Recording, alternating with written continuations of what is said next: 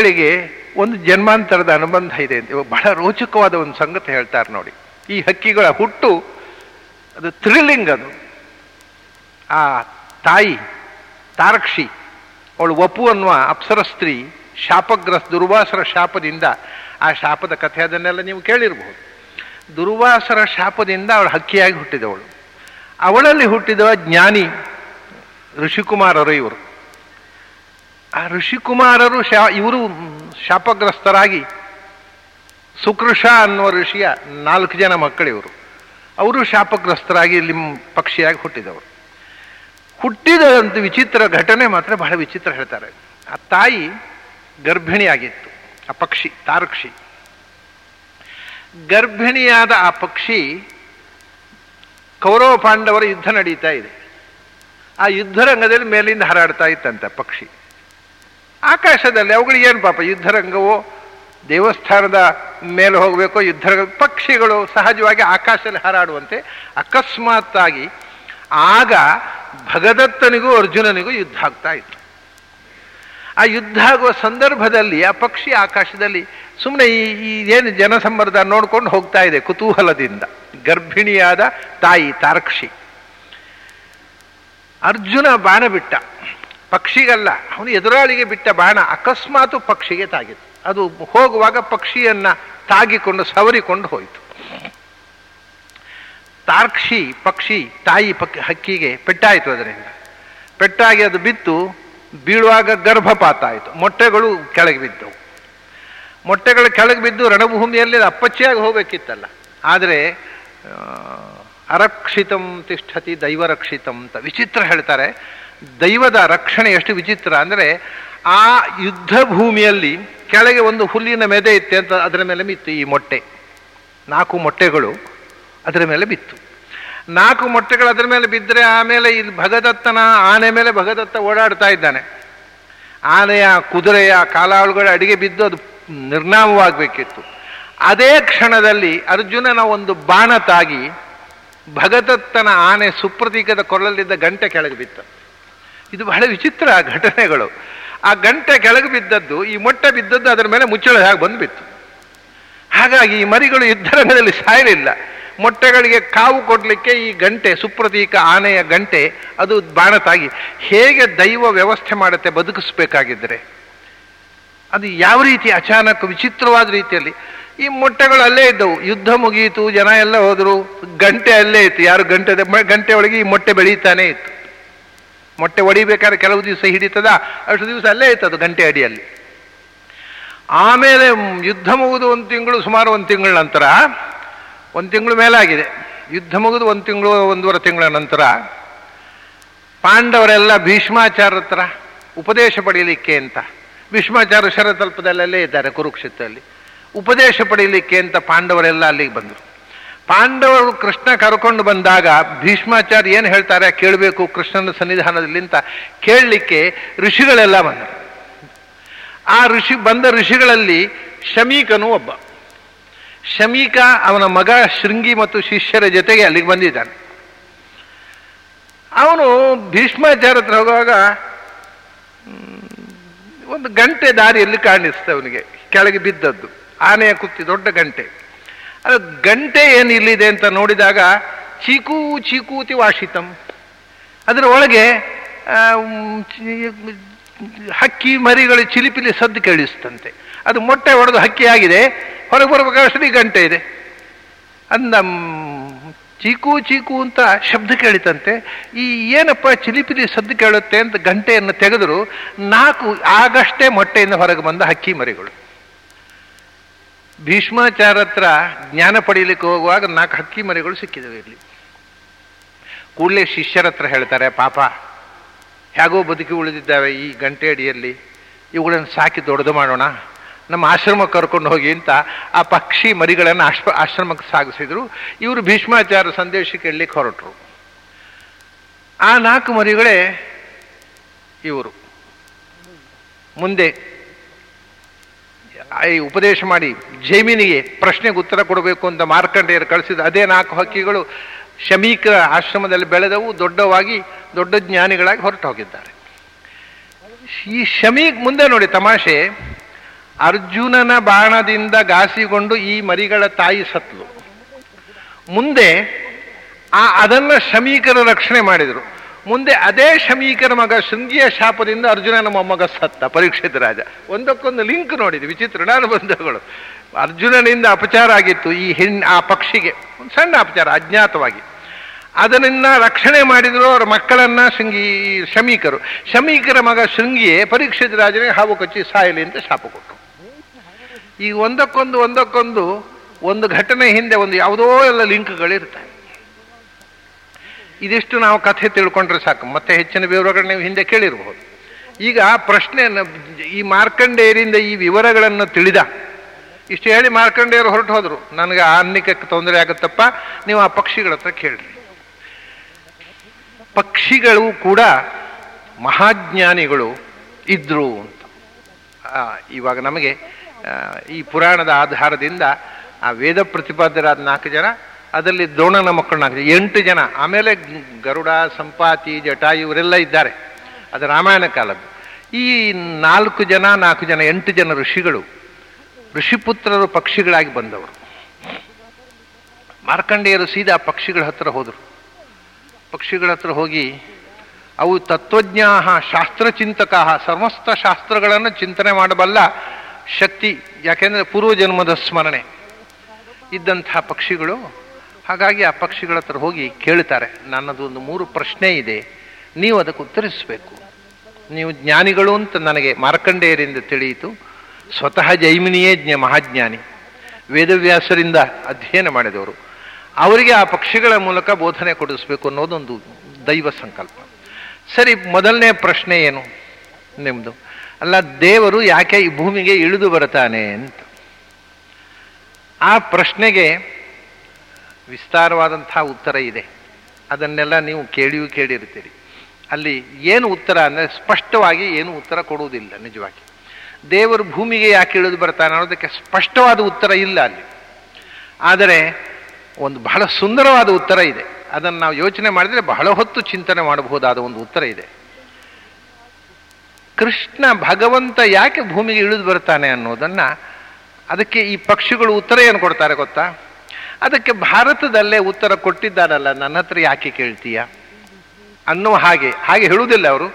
ಮತ್ತೆ ಕೃಷ್ಣ ಭೂಮಿಗೆ ಯಾಕೆ ಭಗವಂತ ಬಂದಿದ್ದಾನೆ ಸ್ವತಃ ಕೃಷ್ಣನೇ ಹೇಳಿದ್ದಾನಲ್ಲ, ನನ್ನ ಹತ್ರ ಯಾಕೆ ಕೇಳ್ತೀಯ ಅನ್ನುವ ಹಾಗೆ ಒಂದು ಮಾತು ಹೇಳ್ತಾವೆ ಆ ಪಕ್ಷಿಗಳು. ಆ ಪಕ್ಷಿಗಳ ಜ್ಞಾನ ನೋಡಿ, ಯದಾ ಯದಾ ಹಿ ಧರ್ಮಸ್ಯ ಗ್ಲಾನಿರ್ಭವತಿ ಜೈವಿನೇ, ಅಭ್ಯುತ್ಥಾನಮ ಧರ್ಮಸ್ಯ ತದಾತ್ಮಾನಂ ಸೃಜತ್ಯಸೋ ಅಂತ ಯಾಕೆ ಅವತಾರ ಮಾಡ್ತಾರೆ ಅನ್ನೋದಕ್ಕೆ ಅವರು ಕೊಟ್ಟ ಉತ್ತರ. ಇದು ಗೀತೆಯ ಶ್ಲೋಕವೇ. ಗೀತೆ ಯಾಕೆಂದ್ರೆ ಸ್ವತಃ ಕೃಷ್ಣನೇ ಹೇಳಿಕೊಂಡಿದ್ದಾನೆ. ವೇದವ್ಯಾಸರು ಭಾರತದಲ್ಲಿ ನಿಬಂಧನೆ ಮಾಡಿದ್ದಾರೆ. ನೀನು ವೇದವ್ಯಾಸರು ಶಿಷ್ಯ ನೀನು ನನ್ನ ಹತ್ರ ಯಾಕೆ ಹೇಳ್ತೀಯ ಅಂತ. ಈ ಅಣಕ ಇದೆ ಈ ಉತ್ತರದಲ್ಲಿ. ಬಹಳ ಅದ್ಭುತವಾದ ಉತ್ತರ ಇದು. ಮಹಾಭಾರತ ಓದಿದ್ದೇನೆ ಅಂತಿ, ಭಗವದ್ಗೀತೆ ಓದಿದ್ದೇನೆ ಅಂತಿ, ನನ್ನ ಹತ್ರ ಯಾಕೆ ಪ್ರಶ್ನೆ ಮಾಡ್ತಿ? ಅಲ್ಲೇ ಉಂಟಲ್ಲ ಉತ್ತರ ಅಂತ. ಏನು ಉತ್ತರ ಉಂಟಲ್ಲಿ ಅಲ್ಲಿ? ಏನುಂಟು? ಈ ಪ್ರಶ್ನೆಗೆ ಈ ಶ್ಲೋಕದಿಂದ ನಾವು ಉತ್ತರ ಹೊಡಕು ಹೊರಕು ಹೊರಡೋ, ಹೊರಡಿಸುವಾಗ ಅನೇಕ ಪ್ರಮೇಯಗಳು ಹೊರಗೆ ಬರ್ತವೆ. ಇದು ಅದ್ಭುತ. ಪಕ್ಷಿಗಳ ಒಂದು ಅಪರೋಕ್ಷ ಜ್ಞಾನದ ಸಾಕ್ಷಿಯಾಗಿ ಈ ಉತ್ತರ ಇದೆ. ಒಂದು ಒಂದು ಕುತ್, ಅವನ್ನ ಜೈಮಿನಿಯನ್ನು ಅಣಕವಾಡತಕ್ಕಂಥದ್ದು. ಮಹಾಭಾರತದಲ್ಲೇ ಉಂಟಲ್ಲಯ್ಯ, ಅದೇ ಶ್ಲೋಕ ನಾವು ಹೇಳೋದು. ಕೃಷ್ಣನೇ ಹೇಳಿದ್ದಾನಲ್ಲ, ತಾನು ಯಾಕೆ ಬರ್ತಾನೆ ನಮ್ಮ ಹತ್ರ ಯಾಕೆ ಹೇಳ್ತೀಯ ಅಂತ. ಹೀಗೆ ಅಣಕಿಸಿ, ಅವರು ಕೊಡುವ ಉತ್ತರ ನೋಡಿ ಭಗವಂತ ಭೂಮಿಗೆ ಇಳಿದು ಬರುತ್ತಾನೆ. ತದಾ ಆತ್ಮಾನಂ ಸೃಜತ್ಯಸು. ಯಾಕೆ ಬರ್ತಾನೆ ಅಂದರೆ ಅವನು ತಾನೇ ತನ್ನ ಸ್ವಂತ ಇಚ್ಛೆಯಿಂದ ತನ್ನನ್ನು ಭೂಮಿಯಲ್ಲಿ ರೂಪಧಾರಣೆ ಮಾಡಿ ಬರ್ತಾನೆ. ನಮ್ಮ ಹಾಗೆ ಕರ್ಮಬದ್ಧತೆಯಿಂದ ಬರುವುದಲ್ಲ. ದೇವರು ಯಾಕೆ ಬರ್ತಾರೆ ಅಂತ ಕೇಳಿದ್ರೆ, ನಮಗಾದರೆ ಪ್ರಾರಬ್ಧ ಕರ್ಮ ಉಂಟು. ಇಂತಿಂಥ ಕರ್ಮದಿಂದ ಇಂತಿಂಥ ಫಲ ಅಂತ. ದೇವರಿಗೇನು ಕರ್ಮಫಲ ಇಲ್ಲಲ್ಲ. ಪ್ರಾರಬ್ಧ ಕರ್ಮ ಇಲ್ಲ. ಮತ್ತೆ ದೇವರು ಯಾಕೆ ಬರಬೇಕು ಅಂತ ನಾ ಪ್ರಶ್ನೆ. ಮೂಲಭೂತವಾದಂತಹ ಜೈಮಿನಿಯ ಪ್ರಶ್ನೆ ಅದು. ದೇವರಿಗೆ ಕರ್ಮಬಂಧ ಇಲ್ಲ, ದೇವರಿಗೆ ಗುಣಬಂಧ ಇಲ್ಲ. ಹಾಗಾಗಿ ಅವನು ಯಾಕೆ ನಮ್ಮಂತೆ ಸಂಸಾರಿಗಳ ಹಾಗೆ ಹುಟ್ಟಿ ಬರ್ತಾನೆ ಅಂತ. ಅದಕ್ಕೆ ಅವನ ಆತ್ಮಾನಂ ಸೃಜತ್ಯಸು. ಇನ್ಯಾರೋ ಅವನ ಕರ್ಮಬಂಧದಿಂದ ಇನ್ಯಾವುದೋ ತಂದೆ ತಾಯಿಗಳ ಹೊಟ್ಟೆಯಲ್ಲಿ ಹುಟ್ಟಿ ಬಂದದ್ದಲ್ಲ, ಮತ್ತೆ ಅವನು ತಾನೇ ತನ್ನ ಇಚ್ಛೆಯಿಂದ ತಾನೇ ತಾನಾಗಿ ಭೂಮಿಗೆ ಇಳಿದು ಬಂದ. ಅದರ ಕರ್ಮಬದ್ಧತೆಯಿಂದ ಬಂದದ್ದಲ್ಲ. ಮತ್ತೆ ಯಾಕೆ ಬಂದ ಅಂತ? ಇನ್ನೂ ಪ್ರಶ್ನೆ ಅವನು ಹೇಗೆ ಬಂದ ಅನ್ನೋದು ಗೊತ್ತಾಯ್ತು. ಕರ್ಮ ಇಲ್ಲ. ಕರ್ಮ ಸವೆಯುವುದಕ್ಕೋಸ್ಕರ ಬಂದದ್ದಲ್ಲ. ಪ್ರಾರಬ್ಧ ಕರ್ಮವನ್ನು ಅನುಭವಿಸುವುದಕ್ಕೋಸ್ಕರ ಬಂದದ್ದಲ್ಲ. ಮತ್ತೆ ಸ್ವಂತ ಇಚ್ಛೆಯಿಂದ ಬಂದ. ಅಲ್ಲ, ಅವನು ಯಾಕೆ ಬಂದ? ಕರ್ಮ ಬಂಧ ಇಲ್ಲ ಅಂದಮೇಲೆ ಬರುವ ಅಗತ್ಯ ಏನಿತ್ತು? ಅದು ಹೇಳಿದ್ದಾರಲ್ಲ, ಏನು? ಯದಾ ಯದಾ ಹಿ ಧರ್ಮಸ್ಯ ಗ್ಲಾನಿರ್ಭವತಿ ಜೈಮಿನೇ. ಅಲ್ಲಿ ಅರ್ಜುನನ ಹತ್ರ ಭಾರತ ಅಂತ ಕೃಷ್ಣ ಹೇಳಿದರೆ, ಇಲ್ಲಿ ಪಕ್ಷಿಗಳು ಜೈಮಿನೇ ಅಂತ. ಯಾವಾಗ ಧರ್ಮ ನಾಶ ಆಗತ್ತೆ ಲೋಕದಲ್ಲಿ ಅಭ್ಯುತ್ಥಾನಂ ಅಧರ್ಮಸ್ಯ.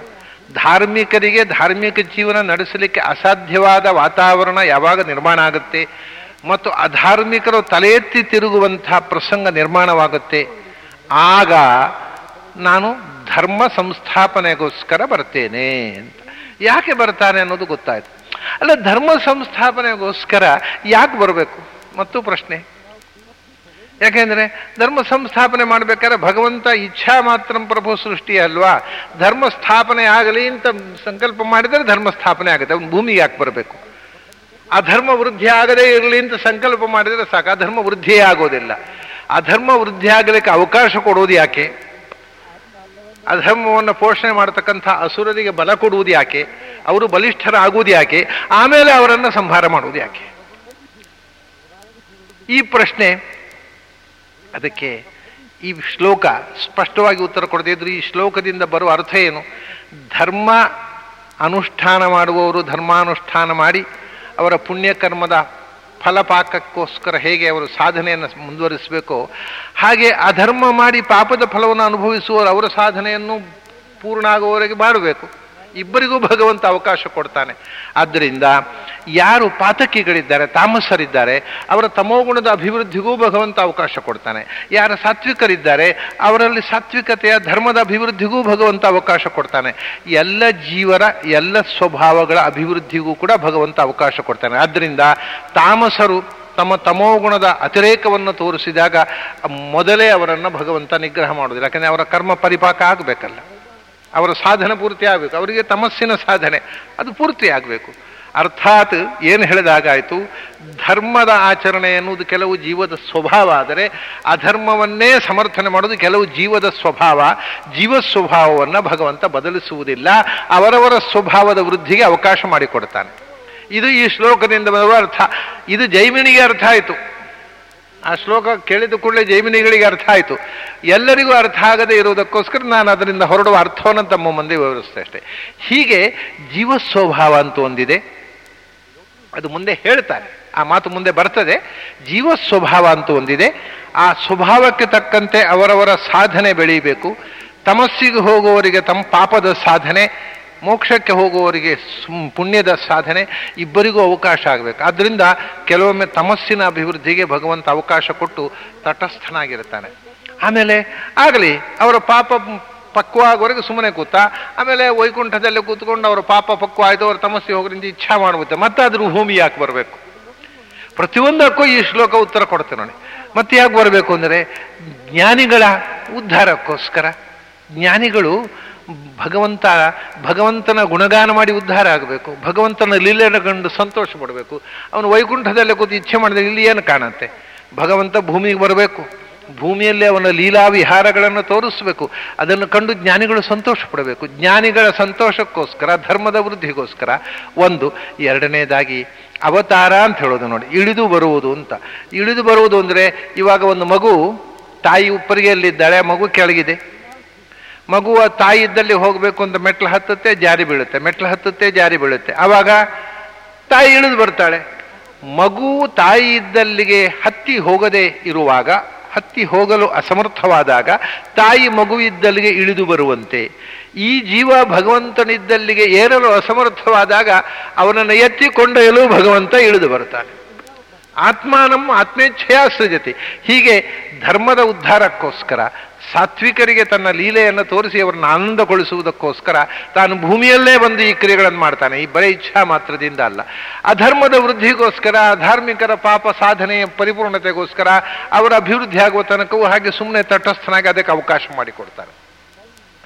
ಅದಕ್ಕೋಸ್ಕರ ಭಗವಂತ ತಾನು ಭೂಮಿಗೆ ಇಳಿದು ಬರ್ತಾನೆ, ದುಷ್ಟರ ಸಂಹಾರವನ್ನು ತಾನೇ ಮಾಡ್ತಾನೆ, ಅದರ ಮೂಲಕ ಜ್ಞಾನಿಗಳ ಉದ್ಧಾರ ಮಾಡ್ತಾನೆ. ಇದು ಭಗವಂತನ ಎಲ್ಲ ಅವತಾರಗಳ ಹಿಂದೆ ಇರತಕ್ಕಂಥ ಸತ್ಯ. ಒಂದು ಜ್ಞಾನಿಗಳ ಉದ್ಧಾರ, ಧರ್ಮದ ಸಂಸ್ಥಾಪನೆ. ಇನ್ನೊಂದು ದುಷ್ಟರ ನಾಶ, ಅಧರ್ಮದ ನಿರಾಸ. ಇದು ಇದು ನಿರಂತರ ನಡೀತಕ್ಕಂಥ ಒಂದು ಚಕ್ರ. ಒಂದು ಸರ್ತಿ ಧರ್ಮ, ಚಕ್ರಭ್ರಮಣ ಅದು. ಧರ್ಮ ಮೇಲಕ್ಕೆ ಹೋದೆ, ಅಧರ್ಮ ಪೂರ್ತಿ ಅಡಿಗೆ ಹೋಗುತ್ತೆ. ಮತ್ತೆ ಪುನಃ ಮೇಲಕ್ಕೆ ಬರುತ್ತೆ, ಅಧರ್ಮ ಮೇಲಿದ್ದೆ ಧರ್ಮವನ್ನು ತುಳಿದು ಅಧರ್ಮ ನಿಂತು ಬಿಡುತ್ತೆ ಆವಾಗ ಮತ್ತೆ ಭಗವಂತ ಬರ್ತಾನೆ. ಹೀಗೆ ಇದು ನಿರಂತರ ಯುಗ, ಯುಗಗಳಲ್ಲಿ ಆರೋಹಣಿ, ಅವರೋಹಣಿ ಅಂತ ಅನ್ನೋ ಮಾತನ್ನ ಹೇಳ್ತದೆ ಮಾರ್ಕಂಡೇ ಮಾರ್ಕಂಡೇಯ ಪುರಾಣ. ಆರೋಹಣಿ, ಅವರೋಹಣಿ ಅಂತ. ಅಂದರೆ ಧರ್ಮ ಮೇಲಕ್ಕೆ ಇರುವ ಕಾಲ, ಧರ್ಮ ಕೆಳಕ್ಕೆ ಇಳಿಯುವ ಕಾಲ. ಚಕ್ರ ಅದು.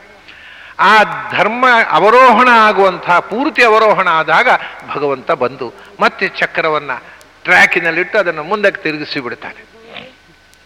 ಇದು ಒಂದು ಭಗವಂತನ ಅವತಾರದ ಉದ್ದೇಶ.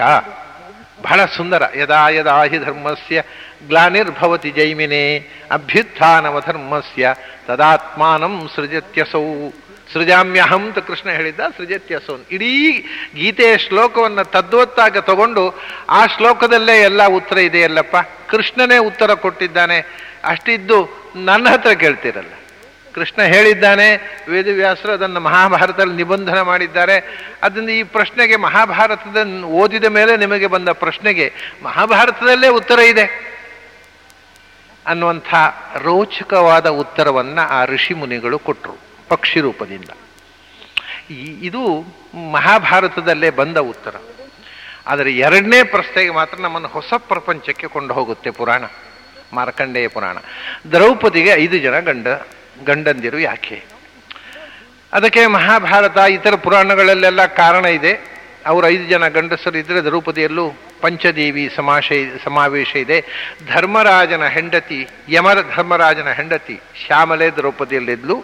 ಅವನು ಧರ್ಮರಾಜನಾಗಿ ಯಮ ಹುಟ್ಟಿದಾಗ ಶ್ಯಾಮಲೆ ದ್ರೌಪದಿಯಲ್ಲಿ ಸೇರಿಕೊಂಡ್ಲು ಆಮೇಲೆ ವಾಯುದೇವರು ಭೀಮನಾಗಿ ಹುಟ್ಟಿದಾಗ ವಾಯುದೇವರ ಪತ್ನಿ ಭಾರತಿ ದ್ರೌಪದಿಯಲ್ಲಿ ಸೇರಿಕೊಂಡ್ಲು ಇಂದ್ರ ಅರ್ಜುನನಾಗಿ ಹುಟ್ಟಿದಾಗ ದ್ರೌಪದಿಯಲ್ಲಿ ಇಂದ್ರ ಪತ್ನಿ ಶಚಿ ಸೇರಿಕೊಂಡಳು. ನ ವಿಶ್ ಅಶ್ವಿ ದೇವತೆಗಳು ನಕುಲ ಸಹದೇವರಾಗಿ ಭೂಮಿಯಲ್ಲಿ ಹುಟ್ಟಿದಾಗ ಅವರ ಪತ್ನಿಯಾಗಿರತಕ್ಕಂಥ ಉಷಾ. ಮೊದಲೇ ಒಂದು ಪ್ರೆಸಿಡೆನ್ಸ್ ಇದೆ. ಇಬ್ಬರು ಗಂಡಂದಿರು ಒಬ್ಬಳಿಗೆ. ಇಬ್ಬರು ಹೋಗಿ ಐದಾಯ್ತು ಅಷ್ಟೇ. ಇಲ್ಲಿ ಇಬ್ಬರು ಗಂಡಂದಿರು, ಅಶ್ವಿಗಳು ಇಬ್ಬರು, ಅವರಿಗೆ ಒಬ್ಬಳೇ ಹೆಂಡತಿ ಉಷಾ ಅಂತ. ಅವಳು ಇಲ್ಲಿ ಸೇರಿಕೊಂಡ್ಳು. ಜೊತೆಗೆ ಮದುವೆ ಆಗದೆ ಐದು ಜನ ಗಂಡಂದಿರಿದ್ದು ಬ್ರಹ್ಮಚಾರಿಣಿಯಾಗಿ ಪಾರ್ವತಿ ಒಬ್ಬಳು ಸೇರಿಕೊಂಡ್ಳು. ಹೀಗೆ ಪಂಚದೇವಿಯರು ಅವಳಲ್ಲಿ ಸೇರಿಕೊಂಡದ್ದರಿಂದ ಇವರು ಪಾಂಡವರು, ಐದು ಜನ ಪಾಂಡವರು ಅವಳನ್ನು ಒರೆಸಿದ್ರು. ಆ ದೇಹದ ಒಳಗೆ ಒಂದು ಜೀವ ಇದ್ದದ್ದಲ್ಲ, ಐದು ಜೀವ ಇತ್ತು ಅನ್ನುವಂಥ ಮಾತು ಹೇಳ್ತಾರೆ. ಇದು ಅವರೇ ಐದು ಇಂದ್ರ ಪದವಿಯಲ್ಲಿ ಇದ್ದರು ಮೊದಲು. ವಾಯುದೇವರು ಇಂದ್ರ ಪದವಿಯಲ್ಲಿ ಇದ್ದರು. ರೋಚನ ನಾಮಕನಾಗಿ, ಆಮೇಲೆ ಯಮ ಇಂದ್ರ ಪದವಿಯಲ್ಲಿದ್ದ ಅಶ್ವಿಗಳಿದ್ದರು. ಈ ಇಂದ್ರ ಇಂದ್ರ ಪದವಿಯಲ್ಲಿ ಇದ್ದವರೇ ಇವರು. ಪಾಂಡವರಾಗಿ ಹುಟ್ಟಿದರು ಅನ್ನುವಂಥ ಒಂದು ವಿವರಣೆ. ದ್ರೌಪದಿಯಲ್ಲಿ ಪಂಚದೇವಿಯರ ಸಮಾವೇಶ. ಇದೆಲ್ಲ ಮಹಾಭಾರತದ ಹಿನ್ನೆಲೆಯಲ್ಲೇ ಸುಮಾರಾಗಿ ವೇದವ್ಯಾಸರು ಮಹಾಭಾರತದಲ್ಲಿ ಹೇಳಿದ್ದಾರೆ. ಸುಮಾರಾಗಿ ಹೇಳಿದ್ದಾರೆ. ಆದರೂ ಕೆಲವು ಪ್ರಶ್ನೆಗಳಿಗೆ ಅಲ್ಲಿ ಉತ್ತರ ಸಿಗೋದಿಲ್ಲ ಏನು ಅಂದರೆ, ಇವಾಗ ಇದೇ ಹೌದಾದರೂ ಕೂಡ ಈ ಕ್ರಮದಲ್ಲೇ ಯಾಕೆ ಹುಟ್ಟಿದ್ರು? ಧರ್ಮರಾಜ ಅಣ್ಣ ಯಾಕೆ ಆಗಿ ಹುಟ್ಟಿದ? ಭೀಮಸೇನ ಧರ್ಮರಾಜನ ತಮ್ಮನಾಗಿ ಯಾಕೆ ಹುಟ್ಟಿದ ಅರ್ಜುನ ಭೀಮಸೇನ ತಮ್ಮನಾಗಿ ಯಾಕೆ ಹುಟ್ಟಿದ ಅವರು ತಮ್ಮಂದಿರಾಗ ನಕಲಸೇವರು ಈ ಜನನ ಕ್ರಮಕ್ಕೆ ಏನಾದರೂ ಅರ್ಥ ವಿಶೇಷ ಉಂಟೋ? ಅನ್ನೋ ಪ್ರಶ್ನೆಗೆ ಅಲ್ಲಿ ಉತ್ತರ ಒಂದು ಹೇಳ್ಬೋದು ಅವರು. ಇಂದ್ರ ಪದವಿಯಲ್ಲಿ ಇದ್ದ ಕ್ರಮದ ಪ್ರಕಾರ ಅಂತ. ಹಾಗೆ ಹೇಳಿದರೂ ಕೂಡ ಅಶ್ವದೇವತೆಗಳು ಅಣ್ಣಂದಿರಾಗಿ ಹುಟ್ಟಬೇಕಾಗತ್ತೆ, ಕೊನೆಗೆ ಇಂದ್ರ ಅರ್ಜುನ ಆಗಬೇಕಾಗತ್ತೆ. ಅದರಿಂದ ಇದು ಏನು ಕಾರಣ? ಈ ಕ್ರಮ. ಆಮೇಲೆ ಇನ್ನೊಂದು, ಆ ದೇಹದ ಒಳಗೆ ಇರತಕ್ಕಂಥ ದೇವಿಯರಲ್ಲಿ ಎಲ್ಲಕ್ಕಿಂತ ಶ್ರೇಷ್ಠವಾದ ಶಕ್ತಿ ವಾಯುಪತ್ನಿಯಾದ ಭಾರತಿ. ಹಾಗಿದ್ದಾಗ ಭಾರತಿಗೆ ಪ್ರಾಧಾನ್ಯದಿಂದ ಏನಾಗಬೇಕಿತ್ತು ಅಂದರೆ ಭೀಮಸೇನೇ ಧನುರ್ಭಂಗ ಮಾಡಿ ಭಾರತಿಯನ್ನು ಒರೆಸಬೇಕಿತ್ತು. ಅದರ ಬದಲು ಭಾರತಿ ತಟಸ್ಥಳಾಗಿ ಕೂತು ಭೀಮ ತಟಸ್ಥರಾಗಿ ನಿಂತು ಅರ್ಜುನನ ಮೂಲಕ ಆ ಮತ್ಸ್ಯಯಂತ್ರ ಭೇದನ ಆಗಿ ಅದರಿಂದ ಅರ್ಜುನನಿಗೆ ಪ್ರಾಮುಖ್ಯ ಯಾಕೆ ಬಂತು ಭೀಮಸೇನ ಹಿಂದೆ ಸರಿದ ಯಾಕೆ? ಇದಕ್ಕೆ ಈ ಕಥೆಗಳಲ್ಲಿ ಉತ್ತರ ಸಿಗುವುದಿಲ್ಲ. ಇದಕ್ಕೂ ಕಾರಣ ಉಂಟು ಇದಕ್ಕೊಂದು ವಿಶೇಷವಾದಂತಹ ಉದ್ದೇಶ ಇದೆ ಅಂತ, ಅತ್ಯಂತ ಅಪೂರ್ವವಾದಂತಹ ಒಂದು ಕಾರಣವನ್ನ ಆ ಪಕ್ಷಿಗಳು ಹೇಳ್ತಾವೆ ನೋಡಿ. ಏನು ಅಂದರೆ, ಇದು ಒಂದು ದೃಷ್ಟಿಯಿಂದ ಪಾಂಡವರು, ಅಂದರೆ ಇದು ಇಂದ್ರನಿಗೆ ಸಂಬಂಧಪಟ್ಟ ಅವತಾರ. ಅಲ್ಲಿಯೂ ಆಗತ್ತೆ. ಐದು ಜನರು ಇಂದ್ರ ಪದವಿಯಲ್ಲಿ ಇದ್ದವರು ಅನ್ನುವಂಥದ್ದಾಯ್ತು. ವಾಯುದೇವರು ಅದಲ್ಲ, ಈ ದೇವೇಂದ್ರ ಇದ್ದಾನಲ್ಲ, ಪುರಂದರ, ಅವನಿಗೆ ಸಂಬಂಧಪಟ್ಟ ಈ ಐದು ರೂಪಗಳು ಬಂದಿದ್ದಾವೆ. ಆದ್ದರಿಂದ ಪುರಂದರನು ಯಾರು ಅರ್ಜುನನಾಗಿ ಹುಟ್ಟಿದ, ಅವನನ್ನು ಮುಂದಿಟ್ಟುಕೊಂಡು ಇವರೆಲ್ಲ ಕ್ರಿಯೆ ಮಾಡ್ತಾರೆ. ಆ ಭೀಮಸೇನ ಕೂಡ ಅರ್ಜುನನನ್ನು ಮುಂದೆ ಮಾಡ್ತಾನೆ. ಯಾಕೆಂದರೆ ಇದಕ್ಕೆ ಒಂದು ಬಹಳ ಅದ್ಭುತವಾದ ಕಾರಣ ಹೇಳ್ತಾರೆ. ಏನು ಅಂದರೆ, ಇಂದ್ರ ಮೊಟ್ಟ ಮೊದಲು ಒಂದು ಕೆಲಸ ಆಯಿತು ದೇವಲೋಕದಲ್ಲಿ. ತ್ವಷ್ಟ್ರನ ಮಗ ವಿಶ್ವರೂಪಾಚಾರ್ಯ ಅಂತ. ಒಮ್ಮೆ ಬೃಹಸ್ಪತ್ಯಾಚಾರ್ಯರು ಬೇಸರ ಪಟ್ಟು ದೂರ ನಿಂತರು ರಾಜಗುರು ಪದವಿಯಿಂದ. ಇಂದ್ರ ಅವಮಾನ ಮಾಡಿದ ಅನ್ನುವ ಬೇಸರದಿಂದ ಬೃಹಸ್ಪತ್ಯಾಚಾರ್ಯ ದೂರ ಸರಿದು ನಿಂತರು. ಅವರು ಬಂದಾಗ ಇಂದ್ರ ಎದ್ದು ನಿಲ್ಲಿಲ್ಲ, ಏನೋ ಒಂದು ಕಾರಣ, ಸಣ್ಣ ಕಾರಣಕ್ಕೋಸ್ಕರ ಬೃಹಸ್ಪತ್ಯಾಚಾರ್ಯರು ನೊಂದು ದೂರ ನಿಂತರು. ಆಗ ಒಂದು ಗುರುಸ್ಥಾನದಲ್ಲಿ ಒಬ್ಬ ಮಾರ್ಗದರ್ಶಕ ಬೇಕು ಅಂತ ತ್ವಷ್ಟ್ರನ ಮಗ ವಿಶ್ವರೂಪನನ್ನು ಆ ಸ್ಥಾನದಲ್ಲಿ ಕೂಡಿಸಿದರು, ವಿಶ್ವರೂಪಾಚಾರ್ಯ. ಏನಾಯಿತು, ಈ ವಿಶ್ವರೂಪಾಚಾರ್ಯ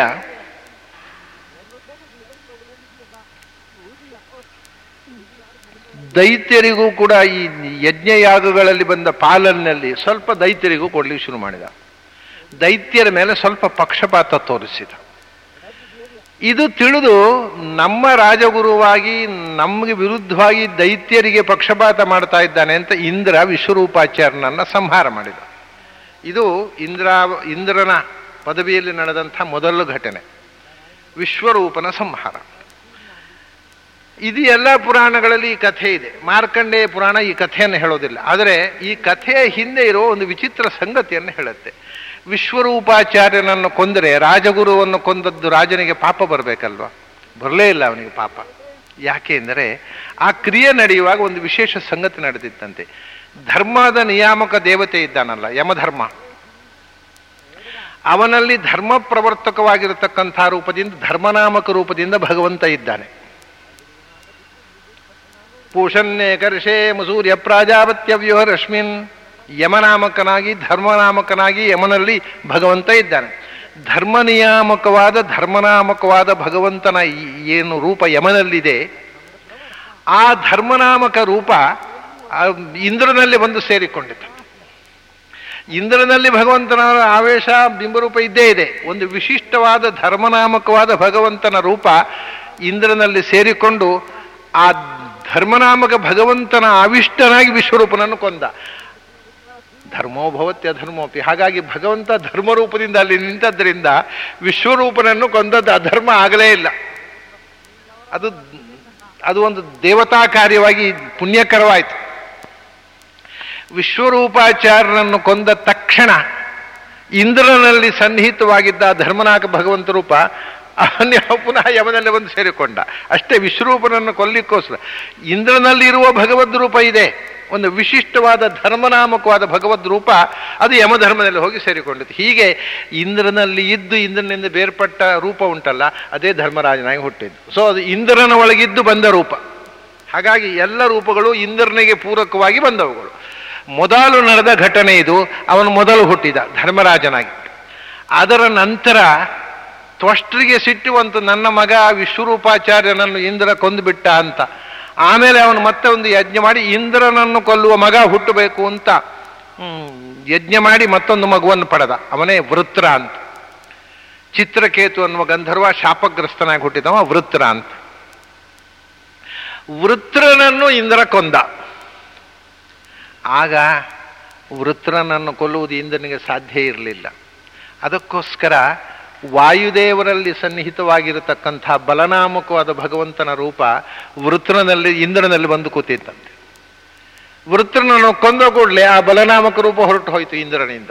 ಹಾಗಾದರೆ ವೃತ್ರಾಸುರನನ್ನು ಕೊಲ್ಲಲಿಕ್ಕೋಸ್ಕರ ಭಗವಂತ ಬಲನಾಮಕನಾಗಿ ಬಲದೇವತೆಯಾದ ವಾಯುದೇವರು ಇಂದ್ರನಲ್ಲಿ ಕೂತರು. ಅವರಿಬ್ಬರ ಅನುಗ್ರಹದಿಂದ ವೃತ್ರನ ಕೊಲೆಯಾಯಿತು. ಹಾಗಾಗಿ ಆ ಬಲದೇವತೆಯ ಬಲದಿಂದ ವೃತ್ರ ಸಂಹಾರ ಆಯಿತು. ವೃತ್ರ ಸಂಹಾರ ಆದ ತಕ್ಷಣ ಬಲನಾಮಕ ಭಗವಂತನ ರೂಪ ವಾಯುದೇವರಲ್ಲಿ ಹೋಗಿ ಸೇರಿಕೊಂಡಿತು. ಹಾಗಾದ್ರೆ ಇಂದ್ರನಿಂದ ಹೋದ ರೂಪ ಅದು. ಅದೇ ವಾಯುದೇವರು ಸನ್ನಿಹಿತವಾದ ಬಲನಾಮಕ ಭಗವಂತ ರೂಪದ ಜೊತೆಗೆ ವಾಯುದೇವರು ಭೀಮನಾಗಿಬಿಟ್ಟರು ಹೀಗೆ ವೃತ್ರ ಸಂಹಾರ ಮತ್ತು ವಿಶ್ವರೂಪಾಕ್ಷ ವಿರೂಪ, ವಿಶ್ವರೂಪರ ಸಂಹಾರದ ನಿಮಿತ್ತವಾಗಿ ಇಂದ್ರನ ನಂಟು ಪಡೆದಿರತಕ್ಕಂಥ ಯಮಧರ್ಮರಾಜ ಮತ್ತು ಭೀಮಸೇನ ವಾಯುದೇವರು ಭೀಮ್ ಧರ್ಮರಾಜ ಮತ್ತು ಭೀಮಸೇನಾಗಿ ಮೊದಲು ಹುಟ್ಟಿದರು. ಅದರ ನಂತರ ಇಂದ್ರ ಬಂದ. ಈ ಎರಡು ರೂಪಗಳು ಇಂದ್ರನಲ್ಲಿ ಆವಿಷ್ಟವಾಗಿ ಬಂದ ರೂಪಗಳು. ಇಂದ್ರನಿಗೆ ನೇರ ಸಂಬಂಧಪಟ್ಟವುಗಳು ಅದಾದ ಮೇಲೆ ಇಂದ್ರ ಮತ್ತೊಂದು ಅಚಾತುರ್ಯ ಮಾಡಿದ್ದ. ಅದು ಯಾವುದು ಅಂದರೆ ಇದು ಈ ಎರಡು ಘಟನೆಗಳು ನಡೆದ ಎಷ್ಟೋ ಸಮಯದ ಅನಂತರ ರಾಮಾವತಾರ ಕಾಲದಲ್ಲಿ ಇಂದ್ರ ಆ ಹಲ್ಲೆಯನ್ನು ಕೆಡಿಸಿದ. ಗೌತಮರ ಆಶ್ರಮದಲ್ಲಿ ಇದ್ದೇ ಇದ್ದಾಗ ಇವನು ಹೋಗಿ ಅಹಲ್ಯೆಯನ್ನು ದರ್ಶನ ಮಾಡಿದ. ಆಗ ಅಹಲ್ಯೆ ದೇವರಾಜ ಕುತೂಹಲಾತು ಅಂತಿದೆ. ಇಂದ್ರನನ್ನು ನೋಡಿ ಆಸೆ ಪಟ್ಲು ಅನ್ನತಕ್ಕಂಥದ್ದು. ಒಂದು ಕ್ಷಣ ಅವಳ ಮನಸ್ಸು ಬಿಚಲಾಯಿತು ಅಂತ ಯಾಕೆ ಆಯಿತು? ಅಂಥ ಮಹಾ ತಪಸ್ವಿನಿ ಅವಳು ನಾವು ಬೆಳಿಗ್ಗೆ ಎದ್ದು ಪ್ರಾತಸ್ಮರಣೀಯಳಾಗಿರ್ತಕ್ಕಂಥ ಅಹಲ್ಯೆ ಯಾಕೆ ಒಂದು ಕ್ಷಣ ಅವಳ ಮನಸ್ಸು ವಿಚಲ ಆಯಿತು ಅಂತಂದರೆ ಅದಕ್ಕೊಂದು ಕಾರಣ ಇದೆ. ಇಂದ್ರನಲ್ಲಿ ಬರೇ ಇಂದ್ರ ಬಂದದ್ದಲ್ಲ ಅವಾಗ. ಮತ್ತೆ ಇಂದ್ರನಲ್ಲಿ ಅಶ್ವಿನಿ ದೇವತೆಗಳಲ್ಲಿ ಸೌಂದರ್ಯ ನಿಯಾಮಕನಾಗಿದ್ದಂಥ ಭಗವಂತನ ಒಂದು ರೂಪ ವಿಶೇಷ ಇಂದ್ರನಲ್ಲಿ ಸೇರಿಕೊಂಡಿದ್ದಂತೆ, ಮೋಹಕ ರೂಪ. ಅವನು ಮೋಹಿನಿ ರೂಪ ಧರಿಸಿದವ. ಅವನ ರೂಪವನ್ನು ಕಂಡು ಮೋಹಗೊಳ್ಳದವರಿಲ್ಲ. ರುದ್ರದೇವರೇ ಮೋಹಗೊಂಡಿದ್ದರು. ಅಹಲ್ಯೆ ಮೋಹಗೊಂಡ್ರು. ಅಲ್ಲಿ ಯಾವಾಗ ಅಲ್ಲಿ ಅಹಲ್ಯೆಯನ್ನು ಮೋಹಗೊಳಿಸುವ ಕ್ರಿಯೆ ಮುಗೀತೋ, ಗೌತಮರ ಶಾಪ ಮತ್ತೆ ಅಹಲ್ಯೆ ರಾಮಪಾದ ಸ್ಪರ್ಶದ ಭಾಗ್ಯ ಸಿಕ್ಕಿತೋ, ಅಲ್ಲಿಂದ ಆ ರೂಪವೂ ಕೂಡ ಭಗವಂತನ ರೂಪ ಹೊರಟೋಯ್ತು ಅಲ್ಲಿಂದ. ಹೀಗೆ ಭಗವಂತನ ಮೂರು ರೂಪಗಳು ಇಂದ್ರನ ಮೂರು ಕಾರ್ಯಗಳಲ್ಲಿ ಪ್ರವೇಶ ಮಾಡಿ ಅಶ್ವಿನಿ ದೇವತೆಗಳಲ್ಲಿದ್ದ ಸೌಂದರ್ಯ ನಿಯಾಮಕ ರೂಪ ವಾಯುದೇವರಲ್ಲಿದ್ದ ಬಲ ನಿಯಾಮಕ ರೂಪ ಯಮಧರ್ಮನಲ್ಲಿದ್ದ ಧರ್ಮ ನಿಯಾಮಕ ರೂಪ ಈ ಮೂರು ರೂಪಗಳು ಭಗವಂತನ ರೂಪಗಳು, ಇಂದ್ರನಲ್ಲಿ ಪ್ರವೇಶ ಮಾಡಿ ಈ ಮೂರು ಕಾರ್ಯಗಳನ್ನು ಮಾಡಿಸಿ ಅಲ್ಲಿಂದ ಹೊರಟು ಬಂದಿದ್ದಾನೆ ಭಗವಂತ. ಅವರು ಮತ್ತೆ ಅಶ್ವಿನಿ ದೇವತೆಗಳಲ್ಲೇ ಸೌಂದರ್ಯ ನಿಯಾಮಕ ರೂಪವಾಗಿ ಸೇರಿಕೊಂಡ ಭಗವಂತ. ಈ ಮೂರನೇ ಕೃತ್ಯ ಇಂದ್ರನಿಂದ ಆದದ್ದು ಕೊನೆಯ ಕೃತ್ಯ. ಅದರಿಂದ ಅವರು ಅಶ್ವಿಗಳು ಯೋಗ್ಯತೆಯಲ್ಲೂ ಇಂದ್ರನಿಂದ ಬಹಳ ಕೆಳಗಿದ್ದಾರೆ. ಹಾಗಾಗಿ ಅವರು ತಮ್ಮಂದಿರಾಗಿ ಹುಟ್ಟಿದರು. ಹೀಗೆ ಈ ಯಮಧರ್ಮ ಭೀಮಸೇನ ಮತ್ತು ಅಶ್ವಿ ದೇವತೆಗಳು ಈ ಮೂರು ಶಕ್ತಿಗಳ ಒಳಗೆ ಈ ನಿಯಾಮಕವಾಗಿರತಕ್ಕಂಥ ಬಲನಾಮಕ ಭಗವಂತನ ರೂಪ, ಧರ್ಮನಾಮಕ ಭಗವಂತನ ರೂಪ ಮತ್ತು ಸೌಂದರ್ಯ ನಿಯಾಮಕ ಭಗವಂತನ ರೂಪ. ಈ ರೂಪಗಳು ಇಂದ್ರನೊಳಗಿದ್ದು ಮೂರು ಕಾರ್ಯಗಳನ್ನು ಮಾಡಿವೆ. ಆದ್ದರಿಂದ ಆ ಮೂರು ಕಾರ್ಯಗಳನ್ನು ನಿಯಮನೆ ಮಾಡತಕ್ಕಂಥ ಭಗವಂತನ ರೂಪಕ್ಕೆ ಅಧಿಷ್ಠಾನಗಳಾದ ಮೂರು ಮಂದಿ ಇಂದ್ರನ ಒಟ್ಟಿಗೆ ಹುಟ್ಟಿದರು. ಮೊದಲು ಧರ್ಮರಾಜ ಹುಟ್ಟಿದ, ಯಾಕಂದ್ರೆ ಮೊದಲು ವಿಶ್ವರೂಪನ ವಧೆ, ಅದನಂತರ ವೃತ್ರನ ವಧೆ, ಅನಂತರ ಭೀಮಸೇನ, ಅನಂತರ ಅಹಲ್ಯ ಮೋಹನ ಅದರಿಂದ ಅಶ್ವಿ ದೇವತೆಗಳು. ಹೀಗೆ ಇಂದ್ರನಿಗೆ ಸಂಬಂಧಪಟ್ಟೇ ಇವರೆಲ್ಲ ಬಂದದ್ದರಿಂದ ಇವರು ಹಿಂದೆ ಸರಿದು ನಿಂತರು ಇಂದ್ರಾವತಾರನಾದ ಅರ್ಜುನನನ್ನು ಮುಂದೆ ಮಾಡಿದರು. ಭೀಮಸೇನನು ಹಿಂದೆ ಸರಿದು ನಿಂತ ಅರ್ಜುನನನ್ನು ಮುಂದೆ ಮಾಡಿದರು. ಇದಾದ ಮೇಲೆ ಇವರಲ್ಲಿ ಇಷ್ಟು ಆದಾಗ ಶಚಿ ಭೂಮಿಯಲ್ಲಿ ಹುಟ್ಲಿಕ್ಕೆ ಇಂದ್ರ ಬರ್ತಾನೆ ಅಂತಂದಮೇಲೆ ಶಚಿ ಭೂಮಿಯಲ್ಲಿ ಹುಟ್ಟಲೇಬೇಕಲ್ಲ ಶಚಿ ಬಂದಾಗ ಶಚಿಯ ಜೊತೆಗೆ ಶಾಪಗ್ರಸ್ತರಾಗಿರತಕ್ಕಂಥ ಅಶ್ವೀ ದೇವತೆಗಳ ಪತ್ನಿ ಉಷಾ, ಶ್ಯಾಮಲ ಜತೆಗೆ ಪಾರ್ವತಿ, ಇವರ ರಕ್ಷಣೆಗೋಸ್ಕರ ಭಾರತಿ. ವಸ್ತುತಃ ಭಾರತಿ ಶಾಪಗ್ರಸ್ತಳಲ್ಲ, ಇವರ ರಕ್ಷಣೆಗೋಸ್ಕರ ಬಂದವಳು. ಅವಳನ್ನು ಬಿಟ್ಟುಬಿಡಿ. ಮತ್ತೆ ಉಳಿದವಳು ಪಾರ್ವತಿ, ಇಲ್ಲಿ ಗಂಡನ ಸಮಾಗಮವೇ ಇಲ್ಲ, ಅವಳನ್ನು ಬಿಟ್ಟುಬಿಡಿ. ಹಾಗಾದರೆ ಇಲ್ಲಿ ಶಾಪದಿಂದ ಈ ಧಾರಣೆ ಮಾಡಿದ ಪ್ರಧಾನ